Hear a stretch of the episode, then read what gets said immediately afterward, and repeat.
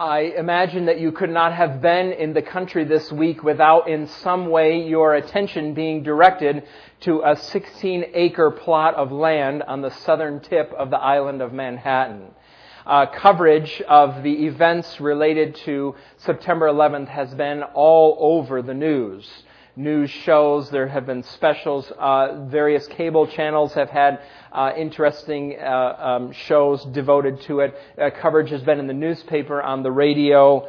Uh, you have seen multiple shots, I imagine, of what's going on right now uh, at Ground Zero. And I wonder, as you look at it, if you what you think about when, when you see that. If, if you think to yourself, "Wow, look at all that's been done," or if you think to yourself, you know, after 10 years, it seems like more progress ought to have been made there. Uh, rebuilding that site has been a colossal task. Uh, there was an article about it in last Sunday's newspaper. Perhaps some of you saw it. Uh, there are so many people involved in the process. This is one of the reasons it's been so difficult. Uh, there are a lot of people and a lot of opinions. There's uh, family members of victims, government officials, businessmen, uh, representatives from the Port Authority. They all want something different there on that site. Uh, and at one point in time, the man who became the director of the Port Authority was trying to figure out everybody who was involved in the process of decision making, and he discovered that there were 19 public agencies, two developers, 101 contractors, and 33 architects involved in the process. Uh, no one could manage that group, can, could they? Uh, there's a lot of people involved, and there's a lot of opinions involved about what should be there, and there's a lot of um, ideas. Actually, there's a lot of uh, different sorts of buildings that are supposed to be there when it's finished. Um, office space, a museum, a memorial, a transportation hub, an arts center, a vehicle security center. Five skyscrapers in all are supposed to fill that uh, plot of land. And above all of those projects, there will stand a tower that is going to be 1,776 feet tall. Uh, when it's finished, it'll be the tallest building in America. Uh, George Pataki, the governor of New York, once dubbed it Freedom Tower, uh, but it was recently renamed to uh, One World Trade Center. That's the building, the shiny building you see rising uh, near the memorials. Uh, the building's going to cost $3.2 billion to finish. It will have the office space equivalent of 45 football fields in it when it's done. And as it's designed, it's supposed to be the most secure building in the nation. The first three floors are going to consist of a, a blast wall uh, to to keep uh, bombs uh, from the bottom uh, of toppling the building. It's uh, a blast wall made of uh, three feet concrete, concrete that's three feet thick. Uh, the, the, center core of the building is going to be made of this same concrete, uh, two to six feet in varying in, in width, all the way up the center of the building.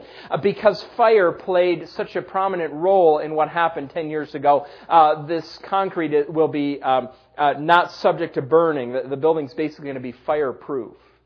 The ventilation system is going to have scrubbers and filters in it to uh, ward off any possibility of chemical or biological weapons. Uh, there's an extra uh, two sets of extra wide stairs in the building. Uh, one set for occupants, one set for rescuers, for emergency personnel.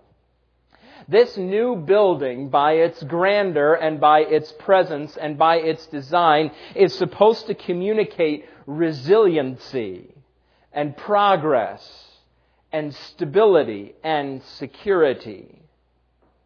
I want you to think about that building for just a moment this morning and connect it in your mind with one of the Apostle Paul's favorite metaphors or favorite images for the church. Over and over again in the Bible, the Apostle Paul calls the church a building, or even more specifically, he calls it a temple.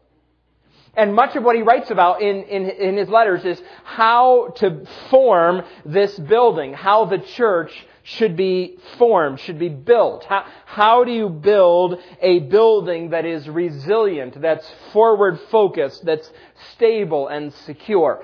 I can understand how they're doing it uh, at ground zero, But how do you build a stable, secure, forward looking, resilient building made of people? A group of people with different backgrounds and different ages and different cultures and different socio-economic conditions. People who, who are strangers. People who may or may not, when they first meet, like each other. How do you form a group of people like that into a church? It's a question that everybody here wants to know the answers to. Everybody here has a stake in this question.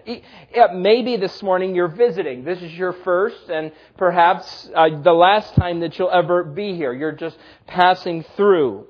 Your part in this building of the church might be small, but you still have a stake in it in some way. I mean, you came not because you wanted torture today. You wanted today to be a pleasant experience in some way. You don't want somebody breaking into your car or mugging you in the foyer while you're here. Rest assured, the muggings in the foyer have gone down dramatically in recent weeks, so don't worry about that. But you have, you, you have an interest. You, you want this, even if you're just passing through, you want this to be a pleasant experience. Uh, if you come regularly, you have a stake in how this church is formed. You, want some help with life. You want some help maybe following Christ. You have a stake in how this, this building that is our church works. Many of you are members and you give and you serve. You invest in this. You certainly have an interest. Some of you are elders and you're responsible before God for how this building that is the people in our church works. Someday I'm going to stand before God and God's going to say to me, Davini, what did you do with that congregation of people that I entrusted into your care? How do you form a group of people together into a structure, into a unit that is resilient and forward thinking and stable and secure? We're going to spend the next several months answering that question, uh, among other questions, as we open together the book of Ephesians. And in fact, I would like you to take your Bibles, if you would please, and open with me to the book of Ephesians this morning.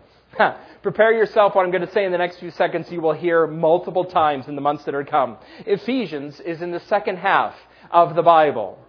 Uh, it is uh, certainly in the New Testament. When you open your New Testament, you'll find the first four books, which are versions of the story of Jesus Matthew, Mark, Luke, and John. Acts, a history book of the church. Two, three large letters Romans, 1 Corinthians, 2 Corinthians.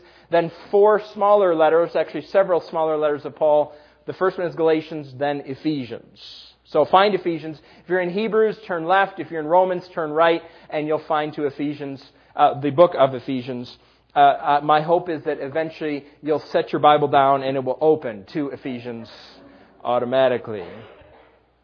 Ephesians is a book that probably you're very familiar with. Some of you would identify it as your favorite book of the Bible. John Calvin said this is his favorite letter. He preached a series of sermons on it in life in his life. And one of his uh, disciples, John Knox, when he was dying, his wife read to him from Calvin's sermons.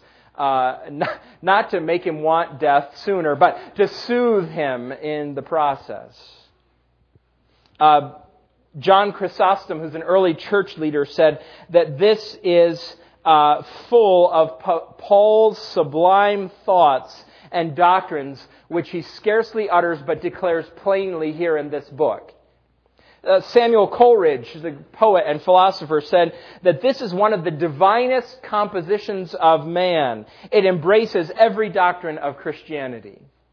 F. F. Bruce, a great New Testament scholar, said that the book of Ephesians is the quintessence of Paulinism.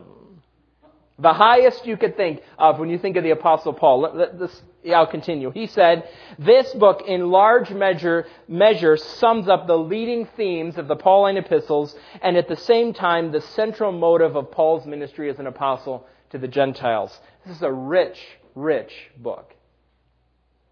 My hope today, which is similar to plans that we have whenever we start a book of the Bible, is to lay a foundation for our study by giving you some background information, some of the things that you need to read Ephesians well. If you've been around for when we have done these uh, introductions to the book, you'll remember that they're a little bit more lecture-like than sermonic but I want to help prepare you for what's to come in the months that are ahead. Uh, our doctrinal statement says, we believe that the Bible is God's truth for all people for all time. That's what we believe. It's a good statement about the Bible. The Bible is God's truth for all people for all time. But one of the ways that we take the Bible seriously as God's truth is by remembering that it was originally written to a people in a specific time, namely the Ephesians around AD 60 or 62. And one of the ways that we honor God's truth is by figuring that out or thinking about that or entering that world a little bit so that we can unpack what God's truth for all time for us today is. Um, if, if you open any good Bible study or commentary, it will begin with some, some common introductory matters. It will tell you a little bit about the author and a little bit about the recipients, maybe the purpose of the book and some of the history of the book. I want to talk about all those things today, and then I want to spend a few minutes going over a couple themes that I think are going to come up repeatedly as we look at the book of Ephesians, maybe to whet your appetite for the rest of this letter. Um, inside your bulletin, we said that a lot today, isn't it? There's a lot of inserts in the bulletin today. It's insertapalooza, I think. But uh, there is a, a, green sheet that looks like this, and you'll find here some information, a, a chart of the book of Ephesians that I prepared, and um, some information up at the top, just a little bit about the book. This might help you as you think about the book, how it's it's divided and structured. Um, let, us start this morning by talking about the author, and I want to direct your attention to Ephesians chapter 1, verse 1. Look what it says. Paul, an apostle of Christ Jesus, by the will of God. Uh, despite the fact that this is a good translation of a verse for which we have a, a voluminous amount of textual evidence, if you look today at most biblical scholarship about Ephesians, they will say that Paul did not write this book outside of the evangelical world, uh, that is not the prevailing opinion. They say that Paul, uh, Paul's style is different. Paul's vocabulary is different. Paul's doctrine is different than what's in the book of Ephesians. And the common thought is that Paul was, uh, that Ephesians was not written by Paul, but written by a friend of his, someone who loved Paul, who wanted to encourage the church in Paul's name. Uh, when I was in seminary, one of my professors, his name was Harold Hoehner, was writing a commentary on the book of Ephesians. I own it. He finished it after I was gone. Uh, after I graduated, it's a thousand pages he wrote on this book. Um, and he devoted the first 60 pages to talking about why it's reasonable to believe that Paul wrote Ephesians. I'm not going to go into that detail with you today. It's not necessary uh, for us to do. But I, I mention it because I want you to know our opinion of the Bible uh, in many ways confronts with prevailing scholarship. You'll figure this out when you read Time and Newsweek and hear anything about the Bible discussed on the History Channel or uh, MSNBC or PBS or any, any of the television shows. Um, we are silly enough to believe that the first five books of the Bible were written by Moses and that the Gospels were written by disciples about Jesus and that he really existed and that he really rose from the dead. We, we believe that. Uh, we really believe the text when it says that Paul wrote this letter. The reason I mentioned that, that to you this morning and the, the controversy around it and the scholarship is I want you to know that when you read Time and Newsweek and you hear things on MSNBC about how silly it is to believe the traditional conservative things about the Bible, I want you to know that there are good intellectual reasons, good philosophical reasons, defensible literary arguments for believing what we believe about the Bible. We're not just poking around darkly in the, it, it, we're, we're not just believing in the face of evidence. We're not approaching the Bible naively. Uh, there are uh, defensible reasons to believe what we do believe. Uh, by ethnicity and training, you know Paul was a devout Jew. He spent most of his life among Gentiles, though, didn't he? He, he was raised as a very religious Jew, and he was pursuing that, and his life was changed by a face to face encounter with Jesus Christ. He saw the face of Christ, the man he hated, and he received the grace that he despised, that he didn't think he needed, and it changed his life. And Paul, who was so adamantly chasing down Christians, trying to destroy them, became a preacher to the Gentiles, proclaiming that name of Christ. A part of Paul's testimony is actually in Ephesians 3. Look at Ephesians 3, if you would, here. Ephesians 3, verse 1. This kind of parenthesis, it's in the Bible uh, in Ephesians 3. For this reason, it says, I, Paul, the prisoner of Christ Jesus, for the sake of you Gentiles, then he says this, Surely you've heard about the administration of God's grace that was given to me, the stewardship of God's grace. And here's what that stewardship is, which we'll talk about in a few weeks. That is the mystery made known to me by revelation, as I already have written briefly. In reading this, then you will be able to understand my insight in the mystery of Christ, which was not made known to men in other generations, as it has been now been revealed by the Spirit to God's holy apostles and prophets. This mystery, here it is, is that through the gospel the Gentiles are heirs together with Israel, members together of one body, and sharers together in the promise in Christ Jesus. We'll talk about that later, but verse 7 I became a servant of this gospel by the gift of God's grace given me through the working of his power. Although I am less than the least of all God's people, if you lined up everybody in the whole world who was a follower of Jesus Christ, and you lined them up in order of worthiness, Paul says, I am at the end. The less, the least of all of God's people. This grace was given me to preach to the Gentiles the unsearchable riches of Christ. Here's Paul's testimony. I, am in prison and I'm writing you this letter, and, and this is the greatest privilege that I can ever imagine that I was given this responsibility of preaching and proclaiming God's grace to you. Paul's testimony. And then Ephesians 1 1 tells us about the recipients of this letter. He says, Paul, an apostle of Christ Jesus by the will of God, to the saints in Ephesus, the followers of Christ in Ephesus. And again, the reception of this letter in Ephesus is debated, but there's enough uh, evidence to believe that verse 1 again is authentic. Now, this is what I'm going to ask you to do. Keep your finger in Ephesians, and if you have a good Bible, you should turn to the back and find in the back of your Bible maps. And that's what I want you to do right now. Never buy a Bible that doesn't have maps in the back. If your Bible doesn't have maps in the back, go buy a new one and uh, use it.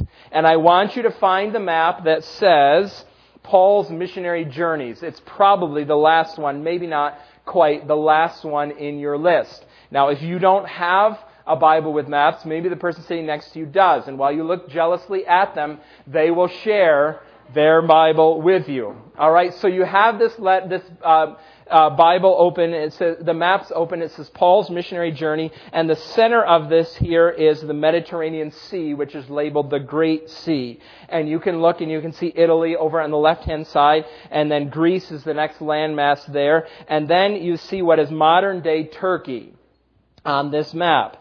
And if you look on the western shore there, you should see a portion of the, the, the, what is modern day Turkey called Asia, and on the coast is the city of Ephesus. Paul's second and third missionary journeys go through Ephesus. Ephesus is there. It's north of Miletus. It's south of Smyrna. And there you see that city there. Um, we're going to use this map a, a, little bit later, but let me talk to you about the city of Ephesus.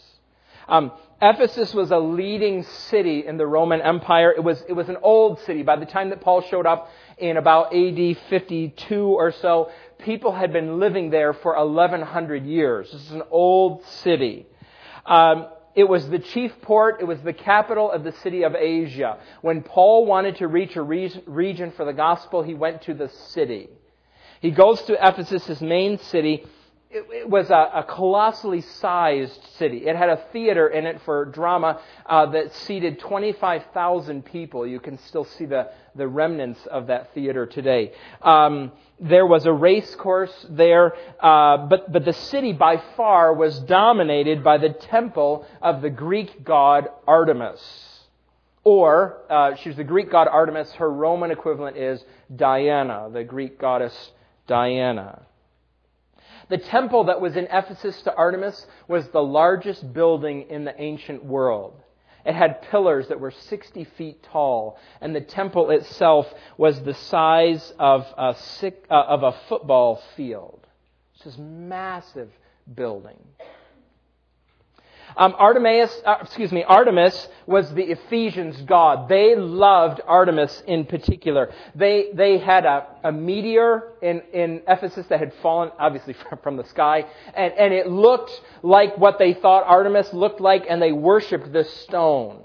There were statues of Artemis all over the town. In fact, they're still finding them in the archaeological digs. Uh, they sometimes credit her with being the wife of the city. She protected the city. They held annual festivals in her honor. They um, uh, would have biweekly parades in honor of Artemis in this city. Her temple was the chief banking center. If you wanted to do money business, you had to go to the temple of Artemis. She was sometimes called the Lord and Savior of the city. Isn't that interesting? Now, think about that for a minute knowing that maybe will help you grasp how countercultural and how radical it is to follow Jesus Christ. See, in our culture, we sit in the shadow of our Judeo Christian heritage, and we don't really see around us that much cultural objections to being a follower of Christ. We actually see either neutral things or affirmations. For, for example, um, this is Lancaster County. You've seen them like I do. People on their mailbox put verses of Scripture, right? So you can drive by and see somebody's verse of Scripture. A billboard somewhere, you know, it's Jesus saves or something like that. There's not Quranic verses on the mailboxes in Lancaster County. Or there's no big signs that, that uh, proclaim the preeminence of Allah. Um, when, when you go to the grocery store, you, you don't uh, buy your groceries and have the, the marketeer, the grocer, uh, invoke Allah's name when, when you buy the groceries. Uh, you go to the bank, and when you go to the bank, there's not a statue of Buddha where everybody's expected to make a little offering in a box when you exchange your money. That, that's not what happens to you. Um, athletic events, in, in order to join the Y, your neighbor did not have to promise her loyalty to the goddess Shiva and proclaim that Shiva was the Lord and protector. Uh, in order to uh, uh join the army, you didn't have to proclaim uh, in, by oath that Caesar is Lord. See, uh, the Ephesians lived in a culture like that. And they were there as, as, as followers of Christ who believed and affirmed that Jesus and Jesus alone is Lord. So that phrase, Jesus is Lord, is so important in the Bible. In this multi religious environment, they proclaim Jesus is Lord. Jesus Christ is Lord. He is the Lord and Savior. He is the protector not Artemis, not Shiva, not Buddha. Buddha wouldn't have been alive, obviously. Uh, not, not, not, not any of the other gods that, that you're worshiping. I am solely committed to Jesus Christ. You see how countercultural that would be? How do you join the army if, in order to join the army, you have to say Caesar is Lord? Can you join the Y if you have to uh, acknowledge a commitment to some foreign god? How do you do banking? If, if when everybody else who leaves the bank leaves that offering and, and you don't, how, how do you do that? Christianity is markedly counter, counter-culture, cultural. Uh, we don't see those trappings in our world quite so much. The external trappings, you should though feel the internal trappings, the internal conflict of that, the internal counterculturalness of being a follower of Christ. That theme is actually in Ephesians quite a bit. I want to direct your attention to Ephesians 4, 17 to 20. Look what Ephesians 4, 17 to 20 says. You are, they were experienced, they, the Ephesians every day saw signs outside that they were different, but inside there were to be differences too. Verse 17. So I tell you this and insist on it in the Lord that you must no longer live as the Gentiles do in the futility of their thinking they are darkened in their understanding and separated from the life of God because of the ignorance that is in them due to the hardening of their hearts. Having lost all sensitivity, they have given themselves over to sensuality so as to indulge in every kind of impurity with a continual lust for more. See, in contrast to those around you, Paul says to the Ephesians, you are supposed to be spiritually sensitive. You are supposed to be pure. You are supposed to be connected to God in how you live. In other words, you are in Christ. And if your faith is real and it's transforming you, you should feel this tension that Paul brings out in this letter. This, this tension of living in this world that says, I don't belong here. There are things that the people around me value that I don't value. There are things they love that I don't love. There are things they're committed to that I am not committed to because of my greater allegiance to Jesus Christ. You know one, one place that you should feel that tension? You, you should feel that tension when you watch commercials on television. Because commercials on television will tell you that eating a candy bar will satisfy you. Or spraying your body with something will attract beautiful women despite what kind of a nerd you are, and that will make you happy.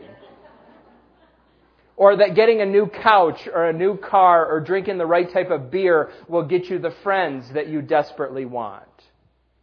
If you're a follower of Christ, you know that no candy bar can satisfy you. And that women who would be attracted to you because of how you smell are not worth catching. And, and that, that uh, um, a car and beer will not give you friends that are worth having. You, should feel that tension when you watch commercials. I know some of you sit down to television, watch television, and you don't think that much about what's there. Maybe that's the problem. Are you concerned about how much you feel that tension or how you don't feel that tension? I, I'm concerned about it in my own life when I see those things.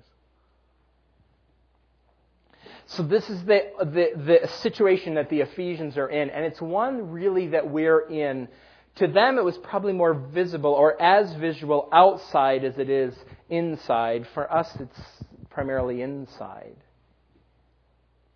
That's the author, that's the recipient. Let, let's talk about how these two get together. And to do that, what, what I'm going to ask you to do is I'm going to have you turn to the book of Acts, and we're going to look at Acts 16 and the book of Maps, Paul's missionary journeys at the same time. Alright, so keep one finger in the book of Acts, chapter 16, and one finger in the book, uh, well, in Paul's missionary journey, his map at the end. Alright?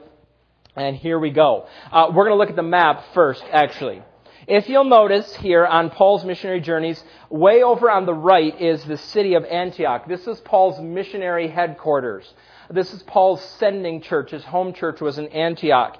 And the first missionary journey he went on, in my Bible it's purple, um, he went first, you can trace the line, he went first to Cyprus, that island that's out in the Mediterranean Sea, and then he went up into what's the middle of today, uh, modern day um, uh, Turkey and he visited those cities along in there, Iconium and Antioch in Asia Minor and Lystra and Derbe. All those cities are in a region called Galatia, and they, those cities were the recipients of the letter he wrote to the Galatians.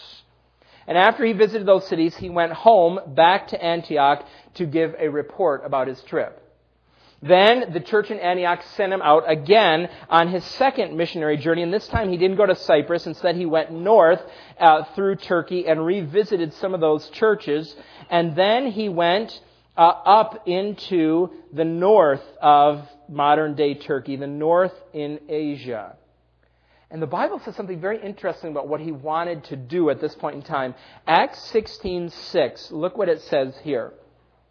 Paul and his companions traveled throughout the region of Phrygia, it was very cold there, and Galatia having been kept by the Holy, listen, look at this, having been kept by the Holy Spirit from preaching the word in the province of Asia. When they came to the border of Mysia, they tried to enter Bithynia, but the Spirit of Jesus would not allow them to. That's a strange verse, I think.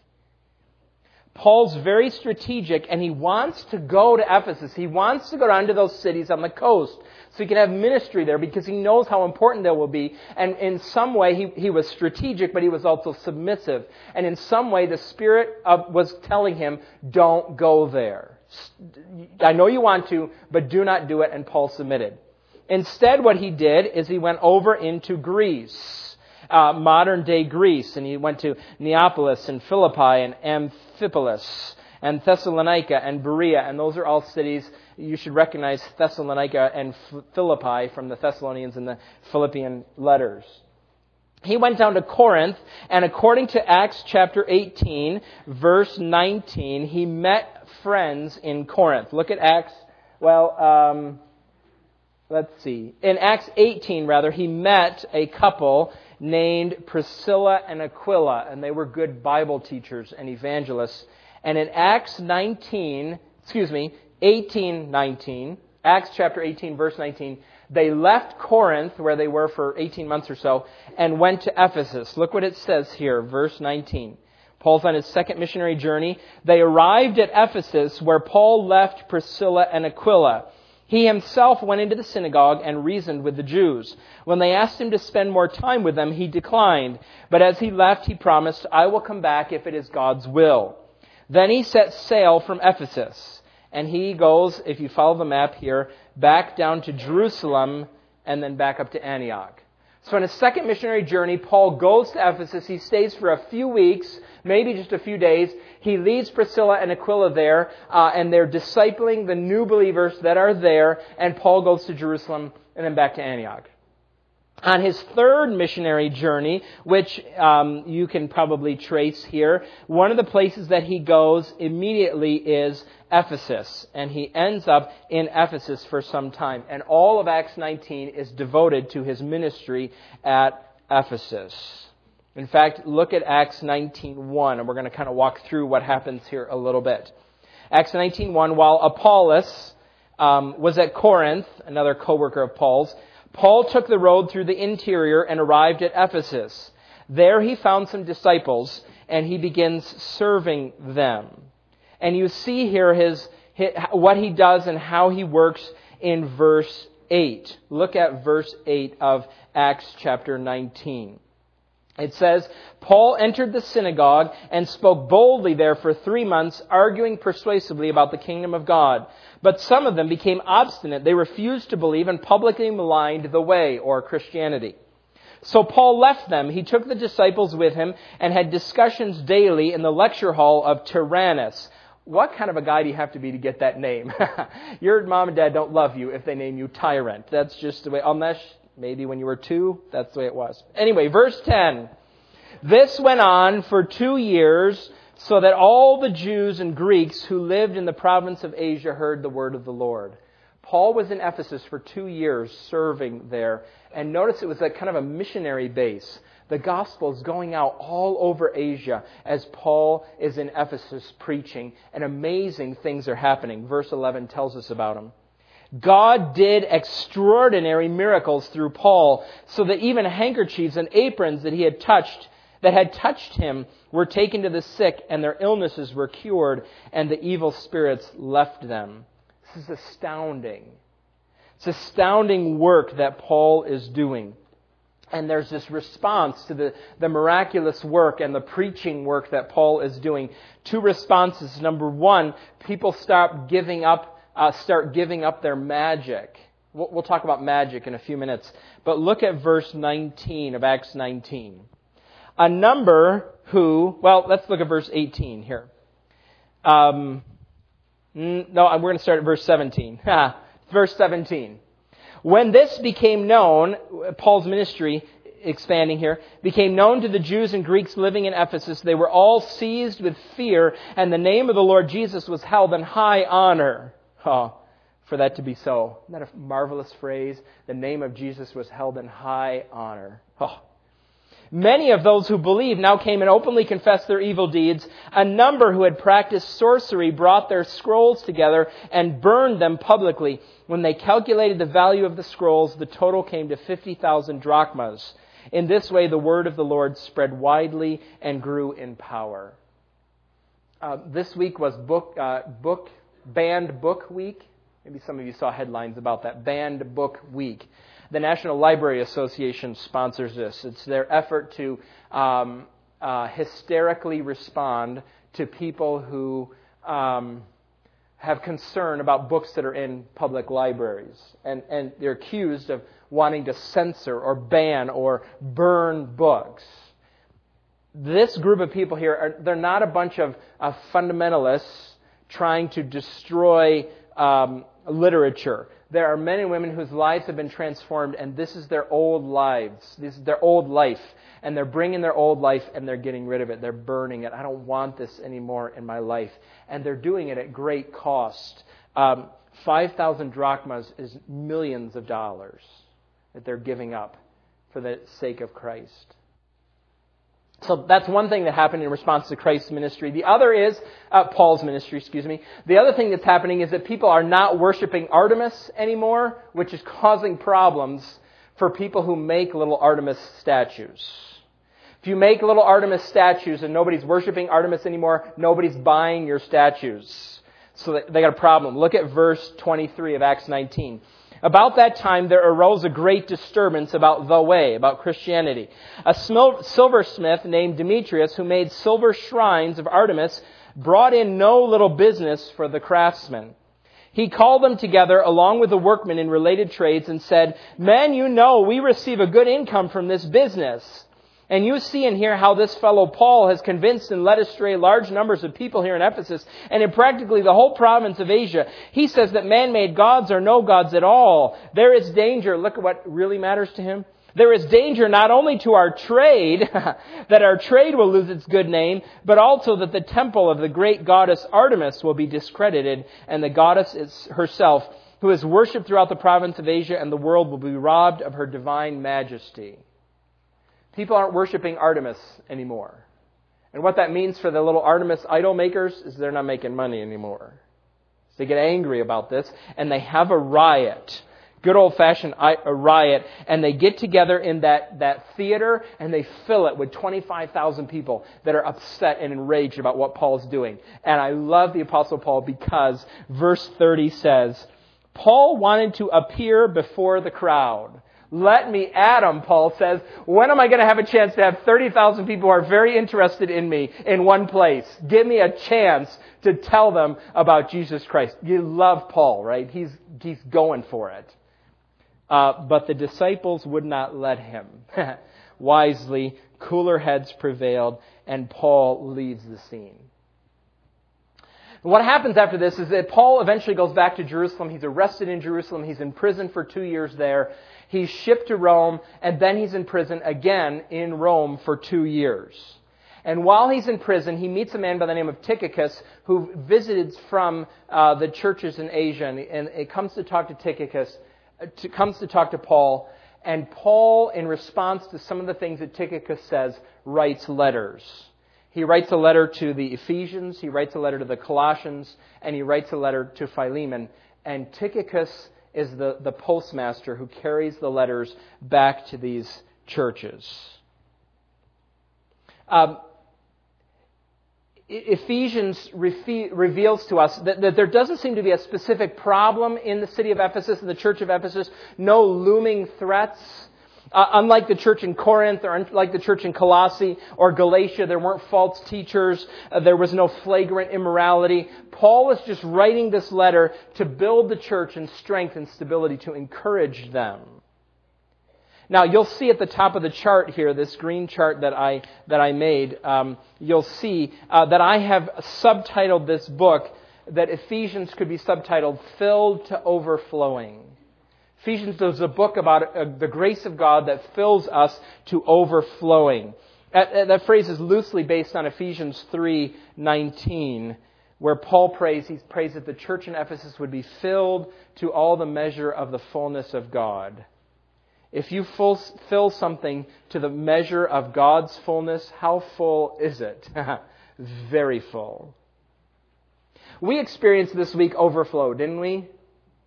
Uh, we were filled to overflowing. Uh, the Conestoga was, the Susquehanna was, creeks where your basement was, filled to overflowing.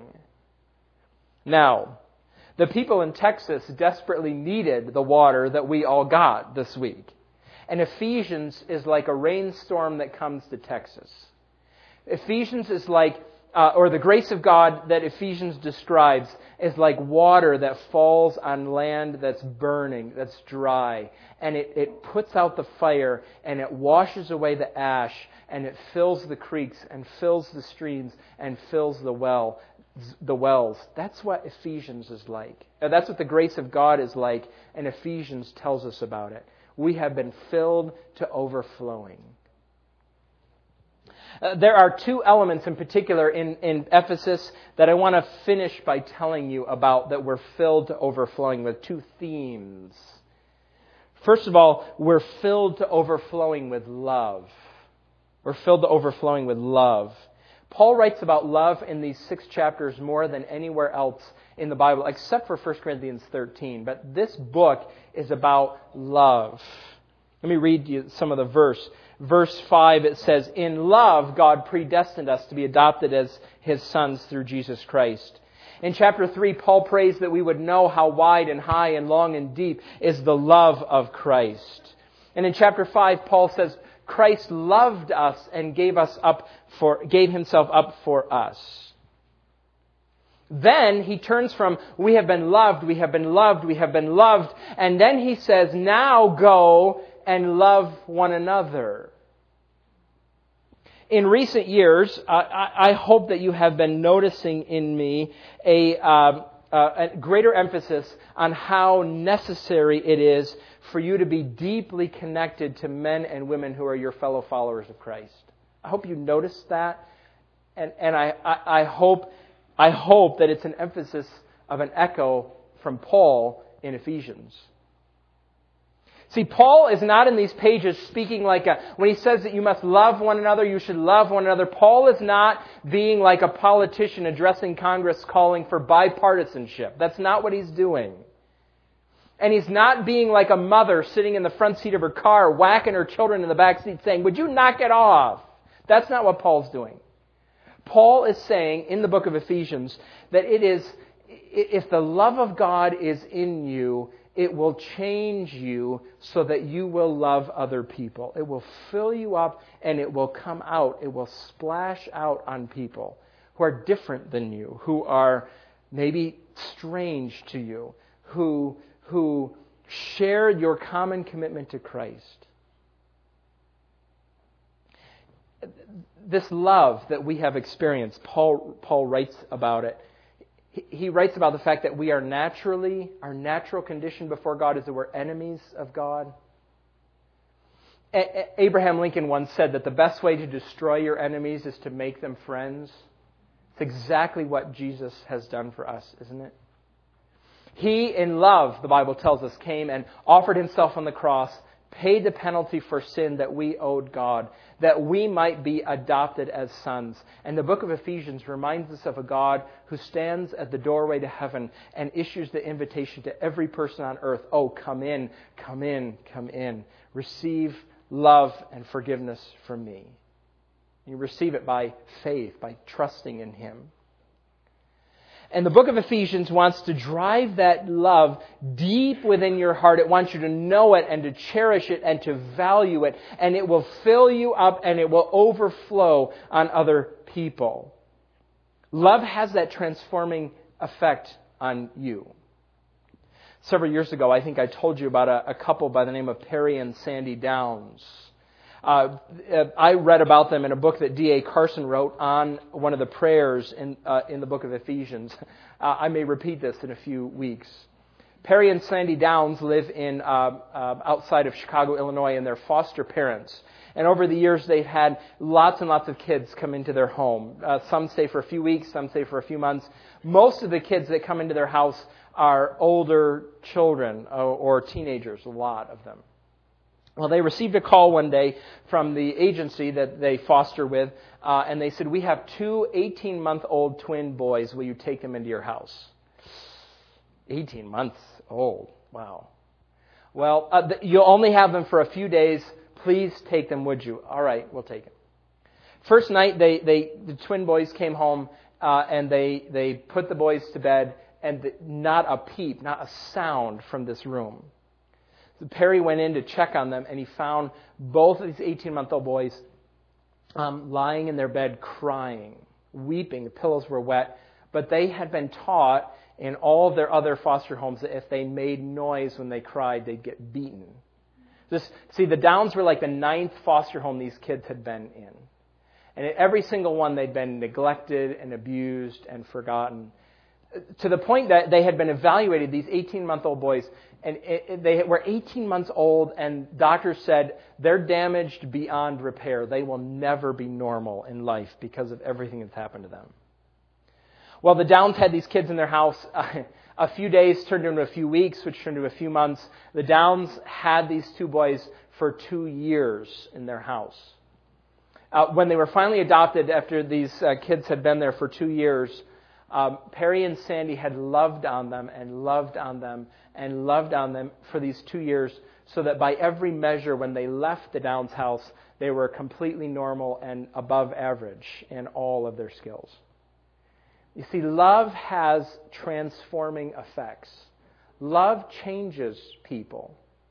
And in Ephesians, we find the best love that there is. It's God's love that changes us. It changes us into loving people. Best example of it is the cross of Jesus Christ. The best triumph, the best announcement of God's love.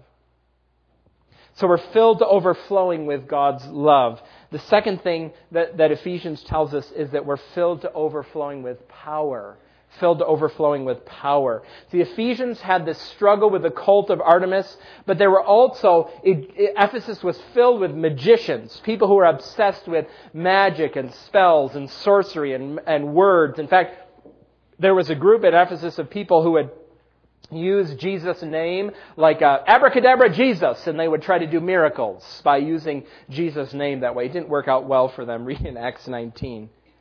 Paul wants you to know, though, you have been filled with power. Ephesians 1.19 says, I want you to know, Paul says, the incomparable great power that is ours. Uh, it's the power that God used when He raised Christ from the dead. What power is that? It's great power. And what are you supposed to do with that power? You're supposed to use that power in Ephesians 6:10 to be strong in the Lord and in his mighty power, the power of a transformed life. What I hope uh, we see in the next several weeks from the book of Ephesians. We see God's love overflowing in our congregation and power of transformed lives. One World Trade Center will be done in a few years, and the people who are building it hope that you love the building. They hope that you think it's great. They hope if you're a business owner that you'll think it's secure and stable and move your company into that building. They hope if you're a tourist, you'll come and you'll spend your money to, to go up in the elevator to the heights so that you can see the city. They want it to be an attractive, stable, secure building. We're on the hunt for that sort of thing in our church. We want our congregation to be attractive, progressive, forward thinking, stable, and secure. And by God's grace, our hope is that God will use the book of Ephesians to produce that in us. Let's pray, shall we? Father, we're grateful to you for this book that is before us as we start our um, uh, journey through it. Uh, Father, we count this word as very dear as it coming from you for us. And we again affirm this morning our submission to it. We will heed what you have to say. We will contemplate it. We will consider it. We will meditate on it. We will speak to one another about it. And our prayer and our hope is that it will not be in vain, but that you will accomplish in us what you purpose through this good word. Help us to submit joyfully, gladly, uh, and uh, truthfully to what you say. It's in Christ's name that we pray. Amen. We've been singing about God's grace today, and we're going to continue. We'll finish by singing a song that triumphs in God's grace.